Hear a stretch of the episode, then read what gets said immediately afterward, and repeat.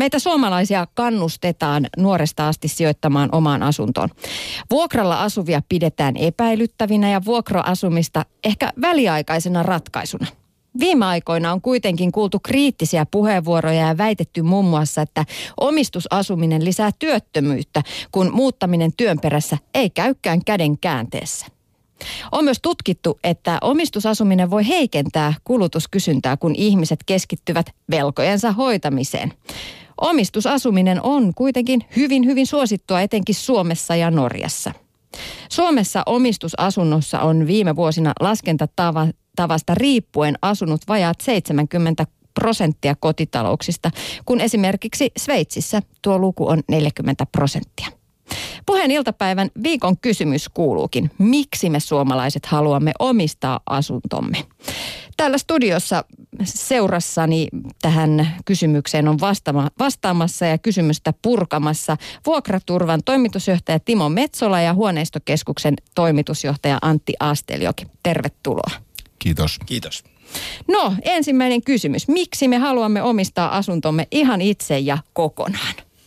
Tämä on sellainen... Timo Metsola. Joo, tämä on sellainen olettama, joka, joka yleistäen kyllä pitää paikkansa, siis varsinkin vanhemmissa sukupolvissa. Että kyllä me suomalaiset ollaan äidinmaidossa imetty semmoinen tietty asenne.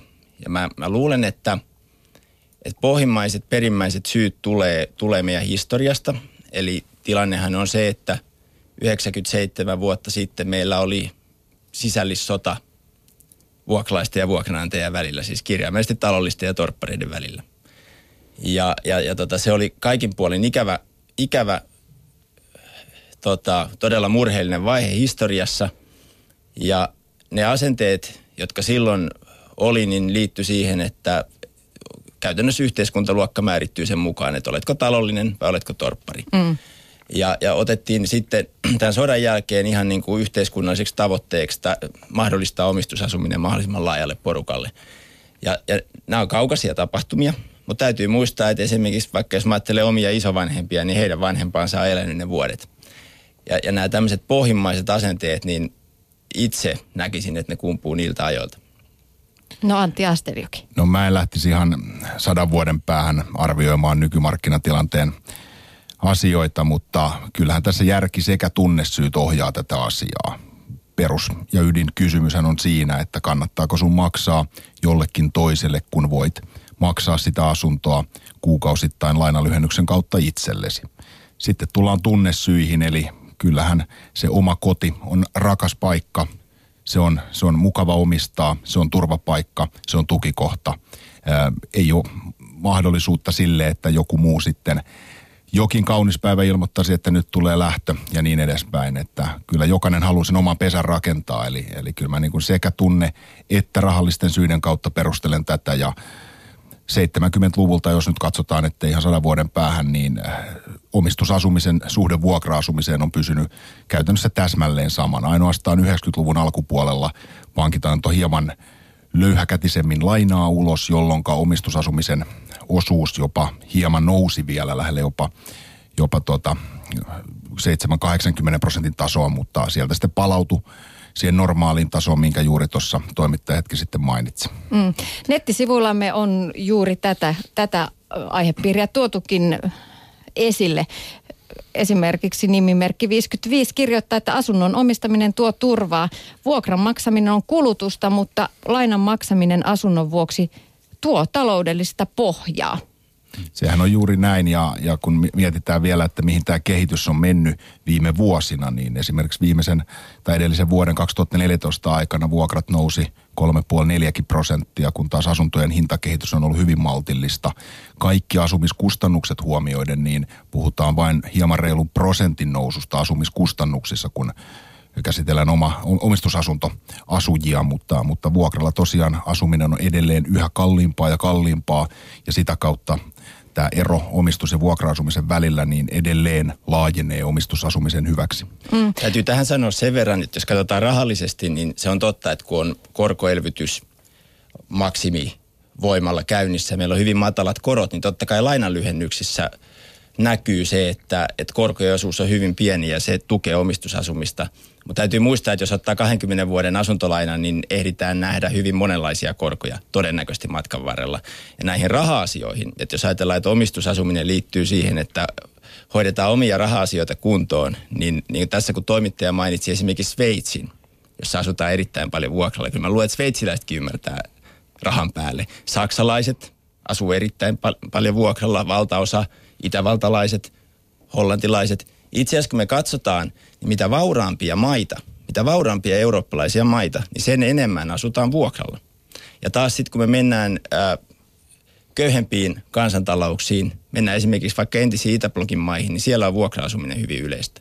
Ja vielä sitten, vaikka se voi tuntua kaukaa haetulta, että viitataan sadan vuoden takaisin tapahtumiin, niin täytyy muistaa, että nämä meidän lainsäädännössä edelleen olevat omistusasumista tukevat rakenteet on luotu 1920-luvulla sen sodan jälkeen. Ja ne on yhtä jaksoisesti tullut siellä meidän järjestelmään. Ja sen takia se ei ole pelkkää sitä äidinmaitoa, vaan myöskin tätä tukijärjestelmää – joka vaikuttaa tähän päivään asti. Mm, Mutta kun perhe tekee tai yksinäinenkin ihminen tekee sitä ratkaisua siinä omassa arjessaan, silloinhan katsotaan sitä, että mikä minulle tässä ja nyt on edullisinta. Ei silloin ajatella, että mikä Sveitsissä tai Saksassa tai Puolassa olisi. Omistusasuja esimerkiksi kirjoittaa nettisivuillamme, että vuokra-asuminen on kallista. Vuokraan menevällä rahalla lyhentää jo lainaa aika mukavasti ja se laina loppuu joskus toisin kuin vuokra. Se on juuri, juuri näin ja ennen kaikkea viitattiin tuossa hetki sitten matalaan korkotasoon ja matalien korkojen aikana tämä omistusasuminen vielä erityisesti korostuu sen, sen edullisuus ja kiinteistöt, rakennukset, asunnot on Suomen ylivoimaisesti merkittävin ja suurin kansallisvarallisuus. Kuka ne omistaisi, jos emme me suomalaiset? Kyllähän me haluamme, haluamme niin kuin Metsolakin tuossa itse mainitsi, näiden maidossa se jo tulee, että haluamme itse omistaa asumme ja, asuntomme ja kotimme. Täytyy muistaa, että halvoilla koroilla on kääntöpuoli, eli tässä kun ollaan vuodesta 2008 asti edetty haastavia taloudellisia aikoja ja nyt alkaa valtion taloudessakin tulla päävetävän käteen, niin, niin samaan aikaan nämä matalat korot on tehnyt sen, että asuntojen hinnat on noussut aika voimakkaasti. Et 2008, silloin kun finanssikriisi alkoi, meillä oli kohtuullisen edulliset asuntojen hinnat. Ja edullinen korko on tietysti hyvä asuntokaupalle, mutta mä olisin itse sitä mieltä, että se on lähinnä myyjän etu, koska silloin kun on matalat korot, niin on keskimäärin helpompi saada asuntokaupaksi ja saada siitä hyvä hinta. Mutta jos vielä palataan tähän kysymykseen, että miksi vuokra, vuokralla asumista pidetään vähän niin kuin arveluttavana, niin mä luulen, että nämä historialliset syyt tulee, tulee sieltä. Koska sitten jos mä ajatellaan niin kuin yhteiskunnallisesti, että jos katsotaan, miten tätä on esimerkiksi tutkittu, ää, no sanotaan tämä usein viitattu Andrew Oswaldin tutkimus siitä, että omistusasuminen vähentää työnperäis muuttamista, niin, niin se on tieteellinen tutkimus. Ja se sisältää sen, että kun esimerkiksi tämmöisen havainnon, että kun omistusasuminen kasvaa yhdellä prosenttiyksiköllä, niin rakenteellinen työttömyys kasvaa 0,25 prosenttiyksiköllä. Ja se on helppo sanoa, että okei, tämä on kansainvälinen tutkimus, mutta, mutta esimerkiksi no, Hannu Tervo on Suomessa tutkinut ja on todennut, että omistusasuminen vähentää muuttamisen todennäköisyyden puoleen. Ja tällä mä en tarkoita, että ihmisille ei ole oikeutta ostaa omaa asuntoa. Mutta nyt jos mä ajatellaan tämmöistä tilannetta, missä esimerkiksi Suomi tällä hetkellä on. Meillä on isoja muutoksia työmarkkinoilla, isoja rakenteellisia muutoksia. Ja, ja, ja tota, työn saaminen usein vaatisi paikkakunnan vaihtamista. Niin yksilön tasolla voi olla järkevää maksaa asuntolainaa, mutta yhteiskunnan tasolla voi olla järkevää tukea vuokra-asumista koska se tavallaan niin kuin voitelee tätä muuttoliikettä. Mm, niin vuokra on niin paljon helpompi lähteä. Mm, vuokra-asumistahan tuetaan, niin se on erittäin hyvä asia, että meillä niin kuin asumisen kokonaiskuvan ongelmat ja haasteet saadaan ra- ratkaistua. Että se on ihan selvä asia, mutta erään asiavirheen haluaisin korjata ja se on tämä asuntojen hintojen nousuun liittyvä pointti, mikä tuossa nousi juuri esiin. Eli jos me verrataan pitkälläkin aikavälillä suomalaisten kotitalousten ö, tulojen kehitystä, niin ne menee aivan yhdenmukaisesti asuntojen hintakehityksen kanssa. Ja jos me, jos me katsotaan niin kuluttajahintaindeksiä, niin, niin mennään 2009 vuoteen vaikka ja siitä vuosittain tähän päivään, niin, niin käsi kädessä mennään tämän kuvaajan kanssa myös asuntojen hintakehityksessä. Eli maksukykyhän se oleellisin asia on, eikä niinkään se, että mikä niiden asuntojen nimellishinta on. Saanko mä kysyä Antti sulta, että näetkö sä itse, että tämä suomalaisten palkkatason kehitys vuodesta 2008 alkaen tähän päivään on ollut tervettä ja kestävällä pohjalla. Se on totta, että asuntojen hinnat ja ansioiden kehitys on mennyt samaa tahtia meillä on ollut semmoiset palkka, semmoiset sopimukset, jotka on nostanut näitä palkkoja, mutta onko se ollut terveellä ja kestävällä pohjalla tämä palkkojen nousu? Mä rupean palkka-asioihin, nämä on eri foorumien keskustelu, rupeaa ottaa siihen kantaa, että onko palkat kehittynyt oikeaan suuntaan ja riittävästi vai, vai mihin suuntaan ne on mennyt. Oleellista, lähinnä siksi, kun siitä on viime aikoina niin paljon oleellista, puhuttu. Oleellista on se, että mikä on sen kuluttajan omistusasumisen kannalta ja se kuluttajan maksukyky. Ja silloin tuijotetaan tässä keskustelussa liikaa sitä, että paljonko ne asunnot nimellisesti maksaa, kun oleellista on se, että mikä on suomalaisen maksukyky ostaa se asunto ja hoitaa sitä lainaa. Eli silloin, silloin niin kuin tulopoliittiset asiat, ne on, on aivan, aivan eri, eri keskustelu, mutta me katsotaan kuvaajia, että mihin asuntojen hinnat on kehittyneet verrattuna tulojen kehitykseen, niin ne kuvaajat on hellyttävän yhdenmukaiset. Mm, ja asuntojen hinnat, niiden hinta muodostuu täysin sen mukaan, missä päin Suomea ollaan. Että ei voida puhua ihan yksi yhteen myöskään siitä koko, koko Suomesta yhdessä lausessa. Ei, se, on, ju, se, on, se on juuri näin. Usein kun puhutaan asuntomarkkinoista niin kuin yhteismitallisesti, niin tehdään nimenomaan se virhe, että kuvitellaan tai ainakin keskustelun tasolla oletetaan, että asuntomarkkina on yksi kokonaisuus. Meillä on lukemattomia eri osamarkkinoita tässä asuntomarkkinassa, niin maantieteellisesti kuin asuntotyypeittäin, kuin asuja tyypeittäin, eli kuluttajittain. Eli sitä kautta, kun usein puhutaan, että käytetään tämmöistä yleistermiä tai kysymystä, että mihin asuntomarkkina menee, niin asuntomarkkinahan menee moneen suuntaan, niin hintojen kuin kysynnän ja tarjonnan tasapainon osalta ja niin edelleen. Eli tässä mielessä niin, niin näitä asioita ei, ei voida laittaa niin kuin samaan mittariin. Ja omistusasumisen puolesta täytyy sanoa se, että, että ensinnäkin se on selvää, että se on käänteistä säästämistä. Ja, ja sitten toinen asia on, on myöskin se, että kyllä sekin on osoitettu, että omistusasuminen siis, e, no Ebbe Graversen esimerkiksi tutki, tutki asiaa ja totesi, että kun on paljon velkaa, niin on valmis tekemään paljon töitä. Eli kun on asuntolaina niskassa, niin hu- ollaan kunnon kansalaisia ja huhkitaan, huhkitaan paljon hommia. Että ei tämä sillä lailla mustavalkoista ole.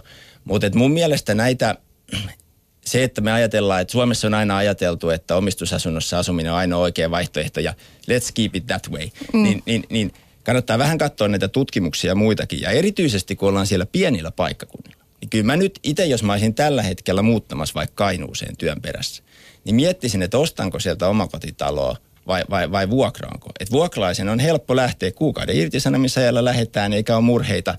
Ja siellä, missä ei ole tällä hetkellä käytännössä toimivaa asuntomarkkinaa, niin omistusasunnosta lähteminen ei ole yhtä helppoa. Mm. Se, niin. Sehän tässä niin, niin keskustelussa pitää muistaa, että, että, että tämä ei ole niin vastakkainasettelu vuokra- ja omistusasumisen välillä. Kyse on, niin kuin toimittaja jokin aikaisesti tuossa mainitsi, niin, niin mikä kullekin yksilölle – on oleellisesti siinä omassa taloustilanteessaan sekä sen oman elämäntilanteensa kannalta järkevää. Meillä on kuitenkin myös 10 prosenttia asumismuodoista on myös jotain muuta kuin vuokra- tai omistusasumista. Eli on erilaisia väliaikaisia tilapäis, tilapäisratkaisuja, asutaan kenties tilapäisesti ää, nuoret, vanhempia, nuoret aikuiset vanhempiensa luona tai, tai ystävien luona tai ulkomailla asuvia ja niin edespäin. Et mä en haluaisi tehdä tästä tämmöistä vastakkainasettelukeskustelua. Kysymys on siitä, että mikä juuri sinulle kuluttajana on, on henkisesti tunteen kautta tärkeää ja mikä on taloudellisesti ja ratiotason asioiden kautta järkevää. Ja lainatakseni asuntoministerin erityisavustaja Sippola Alhoa pari kuukautta sitten ollessa keskustelussa julkisuudessa, niin hän totesi, että vuokra-asumisesta revitään voittoja. Eli kyllä tämäkin jo kertoo sen, että missä se niin kuin taloudellisten realiteettien kannalta ne omat rahat kannattaa olla. Mm. Puheen iltapäivässä puretaan viikon kysymystä ja sehän kuuluu, miksi me suomalaiset haluamme omistaa asuntomme. Studiossa kysymystä ovat purkamassa vuokraturvan toimitusjohtaja Timo Metsola ja huoneistokeskuksen toimitusjohtaja Antti Asteljoki. Tähän väliin otetaan pari kommenttia nettisivuiltamme. Sofia kirjoittaa, siis miksi pitää omistaa asunto?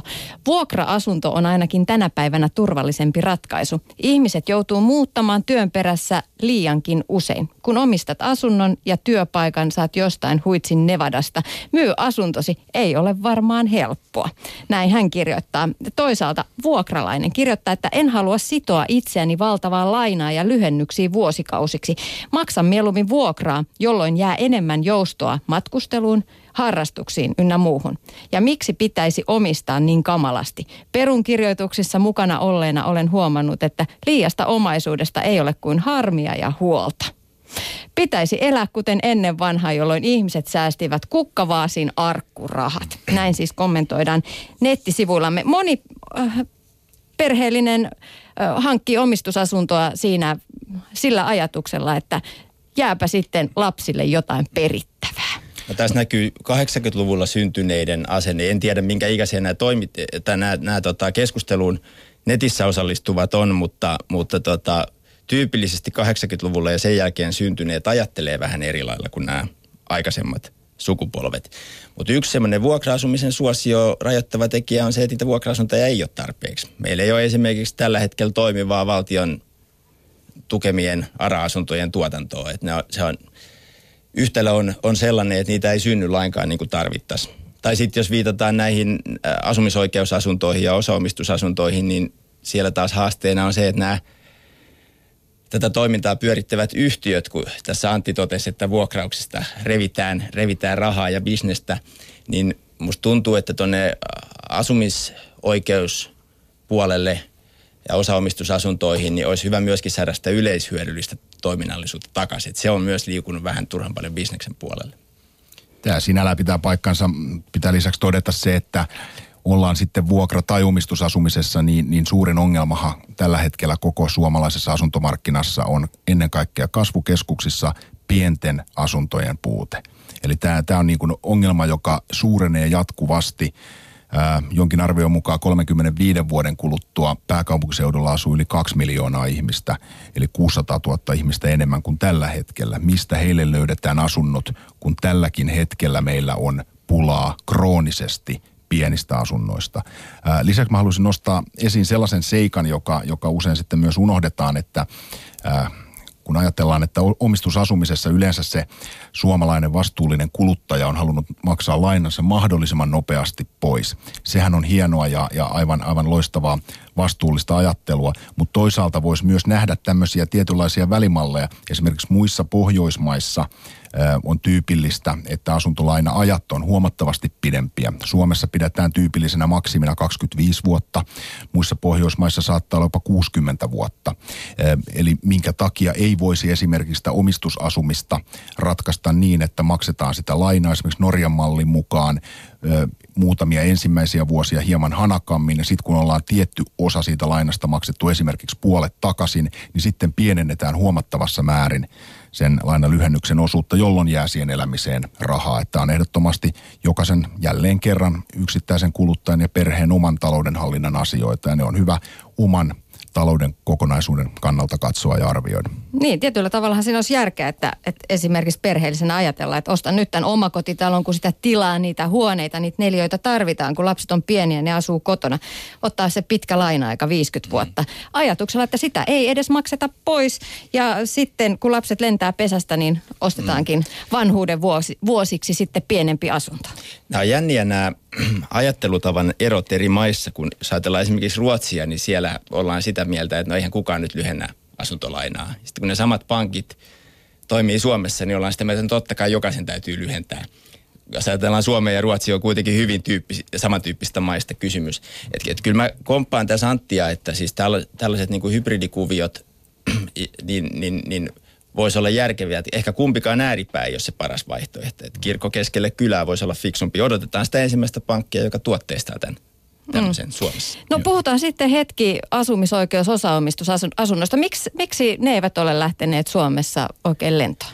No, jos pitää lyhyesti vastata, niin niissähän maksetaan vastiketta, tällaista niin vuokravastikkeen tyyppistä vastiketta, joka on hyvin lähellä markkinavuokraa. Mm. Ja, ja sä olet jo kuitenkin maksanut sitten noin 20 prosenttia sen asunnon hinnasta. Siinäpä se. Mm. Eli siinä ei ole tavallaan niin kuin asujalle riittävää porkkanaa. Taisi olla VVOn eh, Eero Saastamoinen, joka lama, 90-luvun lamassa keksi, keksi nämä ideat tuoda Suomeen ja mm ja oli rakennusliikkeellä paljon myymättömiä asuntoja. Se tehtiin semmoiseksi niin pelastusrenkaaksi. Ihmisillä oli ollut rahaa ostaa, se oli ma, niin kuin toimiva malli silloin. Mutta nyt vuonna 2015 täytyisi hakea sellainen konsepti, joka toimisi, toimisi tässä ajassa. Eli mm. sen henkilö, joka tämmöiseen lähtee, pitäisi oikeasti hyötyä siitä jotain verrattuna vuokralla no, ky- no, kyllä se juuri näin on, että, että järjestelmä on, on tällä hetkellä heikko, heikko ja, ja sitä pitäisi ehdottomasti kehittää. Ja jos osaomistus Korean asumisoikeusasunnossa asuu tällä hetkellä noin 1,4 prosenttia suomalaisista, niin se kertoo jo siitä, että tarve varmasti on suurempi mutta järjestelmää ei ole tai se on puutteellinen, niin sen vuoksi tämä asia seisoo näinkin heikoissa lukemissa. Että varmasti niin kuin sanoin, niin ää, kokonaisvaltaisen asuntomarkkinan kannalta katsottuna, niin haaste on kasvukeskusten pienet asunnot ja siihen muun muassa näiden mallien kehittäminen olisi tuikin tarpeellista. Mm. Ja ongelma on myös perheasunnot. Kyllä, ehdottomasti myös sillä puolella, mutta ennen kaikkea niin kuin lukumääräisesti isossa kuvassa katsottuna pienet asunnot on erittäin kroonisen pulan kohteena tällä hetkellä. Jos me katsotaan numeroita, siis pelkästään Helsingissä on noin 150 000 yhden hengen taloutta. Ja sitten kun lasketaan kaikki yksiöt yhteen, siis vuokra ja, ja omistus ja osaomistus ja kaikki, niin on vain 65 000 yksiöä. Eli, eli 150 000 yhden hengen taloutta, 65 000 yksiöä siis Helsingissä. Ja jos ajatellaan, että enemmistö helsinkiläisistä yhden hengen talouksista joutuu joko ostamaan kaksion tai maksamaan kaksion vuokraa, niin on siinä yhdellä maksamista. Et, et, ei sillä mun mielestä olisi edes väliä, että onko ne vuokra yksiöitä vai onko ne omistusyksiöitä, kun nyt saataisiin vain tätä pienasuntopulaa jotenkin helpotettu. Mm. Joo, näin, näinhän se on ja, ja tietysti on sanottava, sanottava se, että, että jos mietitään jälleen kerran palataan vähän perusteisiin, eli, eli niitä ydinkysymyksiä vuokralla vai omistusasunnossa ja millä perusteella.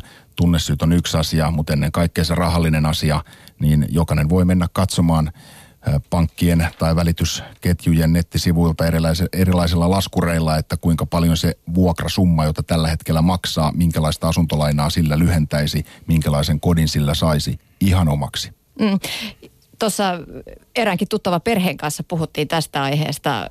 He miettivät sitä, että mitä tehdään. Perheasunto vuokralle, se on yli 2000 euroa kuussa, jos haluaa vaikka neljä huonetta keittiö. Ihan jo lähes kerrostaloasunto. Mutta täytyy sanoa, että siitä on kyllä aika hieno. Kyllä, siitä on joo, kyllä aika hienoa. Siis Helsingissä. Siis, nyt on pakko sanoa, että Helsingistäkin, jos vaikka avataan tästä oikotie ja, tai, tai vuokraovia tai joka koti ja katsotaan sieltä, niin 1500 eurolla saa varsin hienoja perheasuntoja, neljä huonetta ja keittiö yllättävän hyviltä alueilta. Et, et usein tämmöisiin esimerkkeihin aina kaivetaan joku yksi oikein kallista ja näin, mutta mun mielestä pitäisi katsoa sitä, että mitä tyypillisesti maksaa. Samaan aikaan esimerkiksi Helsingin kaupungilla on isoja huoneistoja, joihin on vaikeuksia löytää vuokralaisia. Satolla VVOlla on kohtuullisen hyvin saatavissa näitä isoja huoneistoja. Et, et isojen asuntojen vuokra-asuntopula ei mun mielestä ole kyllä sillä lailla paha. Että ne on nämä pienet asunnot, joka on se ongelma. Sitten on palattava kyllä, jos, jos muistellaan, mitä noin kymmenkunta vuotta sitten julkisuudessa puhuttiin, niin vuokravälittäjät julistivat suureen ääneen, että vuokrien hintatasot on laskussa. Mitä on tapahtunut kymmenen vuoden aikana? Puhutaan siitä 3,5-4 prosentin vuosittaisesta kasvusta ja edelleen korostan sitä, että omistusasumisen edullisuus ja taloudellinen kannattavuus vuokra-asumiseen nähden on vaan laajentunut ja laajentunut. Et jos puhutaan keskimääräisistä vuokrista menemättä nyt edes niihin ääripäihin, joita äsken viitattiin, niin keskiarvoisesti Helsingissä jopa lähemmäs 20 euroa neljöltä on, on alkanut mennä jo tämä, tämä niin kuin vuokrahinnat, niin on se hurja summa maksaa ihan vaan kulutukseen, niin kuin tämä eräs, eräs kuulijakin oli, oli sitten tuossa kirjoittanut, mutta Tämä on, se, tämä on se perusasetelma, että, että haluatko sä laittaa sen asumiskustannuksen, joka tulee kaiken muun kulutuksen päälle, niin ikään kuin kulutuksen omaisesti maksaa toiselle ja vaurastuttaa sitä toista henkilöä tai omistajatahoa, vai haluatko sä maksaa sitä asuntoa itsellesi? Hei, nyt ihan mielenkiinnosta haluaisin kysyä, että kuka vuokravälittäjä on kymmenen vuotta sitten ennustanut vuokrien laskua? Siis nimenomaan ainakin vuokraturva varotti, siis ei ennustanut, vaan varotti vuokrien nopeasta noususta – kymmenen vuotta sitten, vuonna 2005, 2006, 2007, ja silloin meitä syytettiin siitä, että me koetaan manipuloida markkinaa ja säikytellä, kun sanottiin, mä, että mä tämä tulee Timo, johtaa vuokrien Mä en Timo nousuun. kohdistanut tätä millään tavalla sinuun, mutta mä... Mut koitin vaan muistella, että kuka joo, se olikaan, mä, mä, itse muistan. Mä, mä, en, mä en muista sitä, mutta mä muistan, että se on vuodelta 2004 on artikkeli, jossa toimittaja on haastatellut vuokravälittäjiä, ja en mene nyt nimiin sen enempää, koska en niitä itsekään muista, mutta mm. siinä todettiin, että yleiskuva näistä vuokravälittäjille tehdyistä haastatteluista antoivat sen lopputuloksen, että yleinen mielipide oli, että vuokrat laskevat. Mutta näin ei ole tapahtunut, vaan ollaan menty täysin päinvastaiseen suuntaan. Mm. Mikä sitten on tällä hetkellä tilanne Suomessa, jos ajatellaan esimerkiksi asuntomarkkinoita? Liikkuvatko asunnot? Onko kysyntää? Uskaltavatko ihmiset tänä päivänä ostaa asuntoja? No kyllä uskaltaa. Huoneistokeskukselta tulee tämän viikon perjantaina taas kuukausittainen markkinakatsaus ulos, että siellä, siellä otetaan kantaa muun muassa taas näihin asioihin. Ää, mutta kyllähän tämä on tarvepohjasta tämä asuntokauppa edelleenkin. Tietysti tietyissä ääripäissä, kun ostetaan hyvin kalliin hintaluokan asuntoa, niin puhutaan elämänlaadun ja statukseen liittyvistä asioista, mutta valtaosa suomalaisista ostaa asunnon tarpeeseen, joka pohjautuu siitä, että tulee perheen lisäystä tai lapset on lentäneet pois pesästä tai tulee pariutumista tai tulee eroamista tai muutetaan toiselle paikkakunnalle työn perässä ja niin edelleen ja niin edelleen. Eli tämmöinen tarvepohjainen asunto, asunnon vaihto, joka mun arvion mukaan on noin 85-90 prosenttia koko Suomen asuntomarkkinavolyymista, niin – sitä kautta me emme pääse siitä pakoon, että tarpeita jatkuvasti on, niitä tulee. Jos asuntomarkkina on hieman tässä viime aikoina laskenut, niin se on tehnyt ainoastaan sen, että pinnan alla kytee patoutunutta kysyntää ja se on vuoren varma asia, että se sieltä hiljalleen purkautuu ainakin tihkuen lähtee, lähtee valumaan ulospäin. Ja oleellista on se, että aivan viime päivien ja viikkojen tässä vuoden alun tuntuma kiinteistön välittäjäkentässä on se, että ainakin meidän ketjun huoneistokeskuksen välittäjät sanovat, että ostajia on liikkeellä, ihmisillä on tarpeita, asuntolainoja on myönnetty runsaammin kuin loppuvuonna. Eli tämä tietää erittäin hyvää asuntomarkkinalle lähiviikoille ja lähikuukausille. Mm. Nyt mun on pakko sanoa, että jos sä kritisoit sitä, mitä kymmenen vuotta sitten joku sanoi vuokramarkkinoista, niin mun näky, näkemys asuntokaupasta on kyllä hyvin erilainen.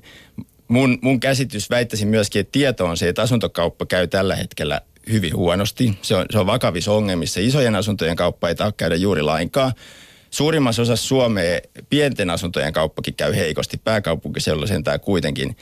Ja mun mielestä isoin ongelma siinä, että kauppa ei käy, niin on just se, että levitetään tämän tyyppistä tietoa, mitä itse tohtisin kutsua disinformaatioksi. Mm. Eli silloin kun myyjällä ja ostajalla on saman, sama käsitys siitä, mitä markkinoilla tapahtuu, niin silloin syntyy kauppa korkeampaa tai matalampaa hintatasoa, mutta kauppeja kuitenkin syntyy. Niin mä voisin itse kyllä kuvitella, että jos ajattelen, että olisin Antti Huoneistokeskuksen välittäjä ja olisin just tällä hetkellä toimeksiantajalle selittänyt, että asunnon hinta on nyt laskettava, koska yksinkertaisesti kauppa käy heikosti.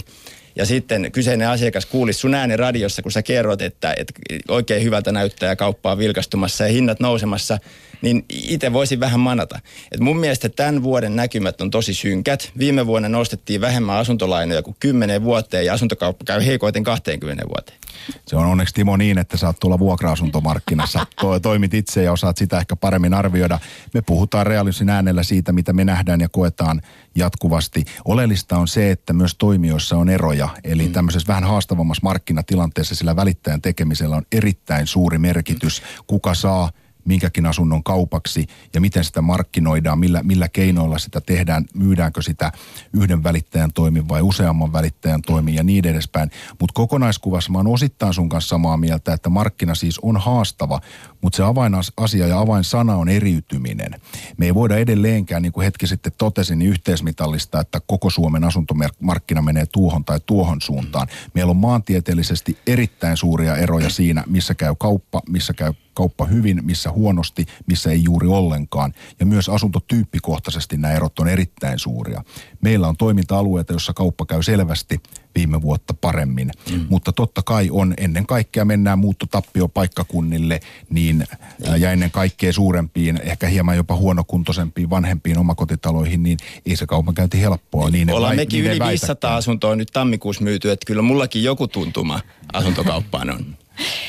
Kuinka paljon sitten sellaisella yleisellä tunnelmalla, ilmapiirillä, mikä maassa on? Viime syksynä esimerkiksi oli valtavat YT-uutisoinnit puhuttiin lamasta, puhuttiin siitä, kuinka menee huonosti. Nyt taas vuodenvaihteen jälkeen on uutisoitu sitä, kuinka korot ovat alhaalla. Nyt kannattaa ostaa asunto. Kuinka paljon tämä uutisointi no, vaikuttaa ihmisten intoon no, no lähteä liikkeelle? Sellainen niin kuin vastuuton ihmisten pelottelu ja korvien välilaman, psykologisen laman aiheuttaminen, niin yleensä se vaikutusaika on noin pari viikkoa. Sitten jos huomataan, että ei tällä nyt isossa kuvassa ja minun perheen kannalta se Virtasen perhe ajattelee, että säilyykö se oma työpaikka vaiko ei, niin sehän se oleellisin asia, niin kuin aikaisemmin viitattiin, että, että kukin näkee sen oman talouden kannalta. Totta kai yleinen tunnelma vaikuttaa myös arvioon siitä omasta talouden, taloudellisesta tilanteesta ja sen, sen lähitulevaisuuden asennosta ja näin edespäin, mutta ää, niin kuin sanoin, niin yksittäinen uutinen, se usein dramatisoidaan, pitäisi nähdä se kokonaiskuva, mikä vaikutus sillä todellisuudessa aidosti on kokonaisuudelle. Mutta niin kuin todettua, niin, niin se vaikuttaa ilman muuta, mutta parin viikon ajan silloin yleensä havaitaan, että ei tässä nyt niin suuresta asiasta sitten kuitenkaan ollut kysymys. Mm. Mä, mä palaisin siihen, mitä aikaisemmin puhuttiin palkkojen ja asuntojen hintojen yhteydestä ja palkkojen kehitys ja asuntojen hintojen kehitys. Nyt näyttää siltä, että nollalinja tulee olemaan oikeastaan Suomelle niin kuin pakkorako lähivuosina. Ja, ja, ja se tulee vaikuttaa asuntojen hintoihin samansuuntaisesti. Nythän meillä on tilastokeskuksen mukaan asuntojen hinnat hienoisessa laskussa. Se lasku on aika pieni, enkä usko itse ainakaan, että mitään dramaattista laskua tuleekaan. Mutta kauppa käy niihkeästi, koska tila, tilanne, on, tilanne on haastava. Ja se, että jos me katsotaan, arvioidaan sitä, että miten asuntokauppa lähivuosina käy, niin mä luulen, että nimenomaan just tätä palkkojen todennäköistä kehitystä kannattaa katsoa. Työllisyys, palkat, korot. No koroista me tiedetään, että ne on alhaalla. Ne on niin kuin asuntokauppaa tukeva tekijä. Työllisyys on pysynyt kurissa ja toivottavasti pysyykin. Sitten jos me ajatellaan palkkakehitystä, niin palkkojen kehitys on todennäköisesti siis reaalipalkat pysyy ennallaan. Jos on pientä inflaatio, niin, niin, niin ehkä, ehkä niin tai sanotaan nimellispalkat pysyy ennallaan, reaalipalkat ehkä vähän laskee. Mutta tota, ei tässä asuntomarkkinoilla varmaan mitään dramaattista tapahdu, mutta mä itse uskon, että tämä vuosi ja ensi vuosi tulee olla aika haastavat asuntokaupassa. Ei mitään dramaattista, mutta paljon enemmän joudutaan tekemään töitä asunnon myymiseksi kuin normaalisti. Mm. Se, että mikä meitä voi uhkata, niin kuin sanotaan Pellervo toi esiin eilen, että sitten jos tulee joku ulkopuolinen shokki, eli, eli sanotaan vaikka niin kuin eurojärjestelmässä, euromaissa, ta- tapahtuu, tulee joku tämmöinen musta joutsen, niin se voi sotkea tämän suomalaisen asuntokaupan, mutta se kyllä sotkee sitten monta muutakin asiaa. Totesit Timo tuossa ensin, että sä näet synkin lasein tämän asuntomarkkinan ja sitten nostit kolme muuttuja esille, jotka siihen vaikuttaa ja totesit niiden kaikkien olevan hyvässä asennossa. Itse Mutta jos mun mä... mielestä suomalaisten palkka, palkan kehitysnäkymät ei ole hyvässä, as, siis no, mitä kukakin pitää hyvänä. Siis toisaalta se on kansantalouden hyvä, että pysytään nollassa. Jos, jos vertaa asuntojen, asuntojen hintakehityksen, sehän oli se, se kysymys Kyllä. tässä. Että asuntojen hin, hintakehitys ja, ja tulojen, kotitalouksien ansiokehitys, niin on kulkeneet käsikädessä. Korot on erittäin alhaalla ja ennen kaikkea sitä patoutunutta kysyntää on markkinoilla runsaasti. Mun arvion mukaan lähes 30 000 suomalaista perhettä asuu tällä hetkellä omaan elämäntilanteeseensa nähden epäsopivassa ratkaisussa. Se on sanomattakin selvää, että ne kaupat, jotka on siirtyneet – on nimenomaan siirtyneet, eikä niitä olla peruttu. Mm. Ja niin kuin sanottu, niin suuret, suuret, suuret pankkiryhmittymät ilmoittavat tällä hetkellä, että asuntolaina päätöksiä on myönnetty enemmän kuin loppuvuonna. Mm. Se antaa suoraa indikaattia siitä, että mikä on asunnonostajien tarve ja mitä tulee markkinassa lähitulevaisuudessa tapahtumaan. Mutta vielä mä haluaisin sen perään kuuluttaa, että tässä on omalla tekemisellä hirveän suuri vaikutus. Usein nähdään niin, että, että asunto menee kaupaksi jollain hinnalla tai on menemättä kaupaksi jollain hinnalla tai jossain ajassa. Kyse on siitä, että mitkä panokset sen myymiseen laittaa, minkä välittäjän sen siihen työhön valjastat. Ja tässä lopputuloksessa näiden suoritusten välillä on sitten äärettömän suuria eroja. Mm. Musta tuntuu, että kaikkein tärkeintä, jos haluaa tällä hetkellä myydä asuntoa, on, on hinnoitella se asunto suoraan oikein. Että hintapyynti on alusta se asti pitää oikein. paikkansa. Mutta mut nyt jos me verrataan, verrataan, otetaan tämmöinen esimerkki, että verrataan vuotta 2007 ja sitten tätä vuotta. 2007 me meni taloudessa hyvin. Ohjauskorot oli siellä, viitekorot oli siellä 5 prosentissa, asuntokauppa kävi hyvillä kierroksilla. Nyt meillä menee kansantaloudessa huonosti ja meillä on sellainen tilanne, että ohjauskorot on ihan nollassa ja kauppa käy, käy heikosti. Se, että meillä ollaan, me ollaan niin kuin nollakorkojen päällä ja silti kauppa ei käy paremmin, niin se on tavallaan niin suurin riski. Mutta mut ky, kyllä se sellainen, mä melkein sulle kyllä pullakahvit tarjoan, ja, ja tarjoonkin, jos, jos seuraavina kahtena vuotena suomalaisten palkkatulokehitys on niin positiivista, että se tukee asuntojen hintojen nousua. Sitten me voidaan tulla tänne Ylen kahvilaan juomaan. Mutta mun, mun, se, mitä mä tästä maailmasta ymmärrän, en ole sen alan ekspertti, mutta kaikki mun mielestä viittaisi siihen, että palkkamaltti tulee olemaan tosi tiukka. Presidentti uuden vuoden puheesta alkaen näin varmasti. Tämä on ajan henki. Näin varmasti. Ja myös asuntojen hintakehitys on maltillista ja terveellä pohjalla, jolloin ne menee edelleen käsi kädessä. Eli näitä asioita ja mittareita pitää katsoa samassa kuvaajassa, jotta niistä saadaan verrannollinen lopputulema ja, ja analyysi tehtyä. Mutta tuon pullakahviasiaan, niin, niin tekisi melkein mieli sanoa, että käypä ostamassa, niin on, mutta se on parin vuoden kuluttua alkaa olla vähän kovaa känttyä, mutta, mutta pistetään tämä kalenterin muisti ja palataan sitten asiaan. Näin tehdään. Vuokraturvan toimitusjohtaja Timo Metsola, huoneistokeskuksen toimitusjohtaja Antti Asteljoki. Viimeinen kysymys. Viikon kysymyksemmehän kuuluu, että miksi me suomalaiset haluamme omistaa asuntomme. Katsotaan kristallipallolla tulevaisuuteen. Mikä on sie- siellä trendi? No mä luulen, että suomalaiset haluaa omistaa asuntonsa siis tulevaisuudessakin, mutta äh, sitä mukaan kun nämä nykyiset nuoret ikäpolvet ikääntyy, niin mä luulen, että asuminen on monimuotoisempaa. Et, et vuokraturvahavainnot on se, että et nuoret ajattelee asumista vähän eri lailla, mutta jos mä mietin vaikka itse, niin kyllä mä itse uskon asuvani omistusasunnossa pysyvästi. Eli ei me vanhat jäädät varmaan kantaamme muuta. Hyvä Timo. Joo, no mä sanoisin näin, että tässä on vastuuta myös, myös sitten viitattiin näihin aramalleihin ja niin edespäin, että onnistutaanko kehittämään uudenlaisia ja kehittyviä ja kehittyneitä konsepteja. Mutta isossa kuvassa mä en usko, että omistusasumisen äh, merkitys tulee millään tavalla suomalaisesta perimästä poistumaan. Me halutaan meidän kotimme omistaa ja me halutaan enemmän maksaa sitä kotia lainalyhennysten kautta itsellemme, eikä, eikä sille toiselle, jolla, jolla on tarkoitus vaan ainoastaan vaurastua siitä. Eikä siinäkään mitään väärää ole, mutta nämä suhteet tulee jopa aavistuksen veikkaisin, että ää, muuttumaan omistusasumisen eduksi.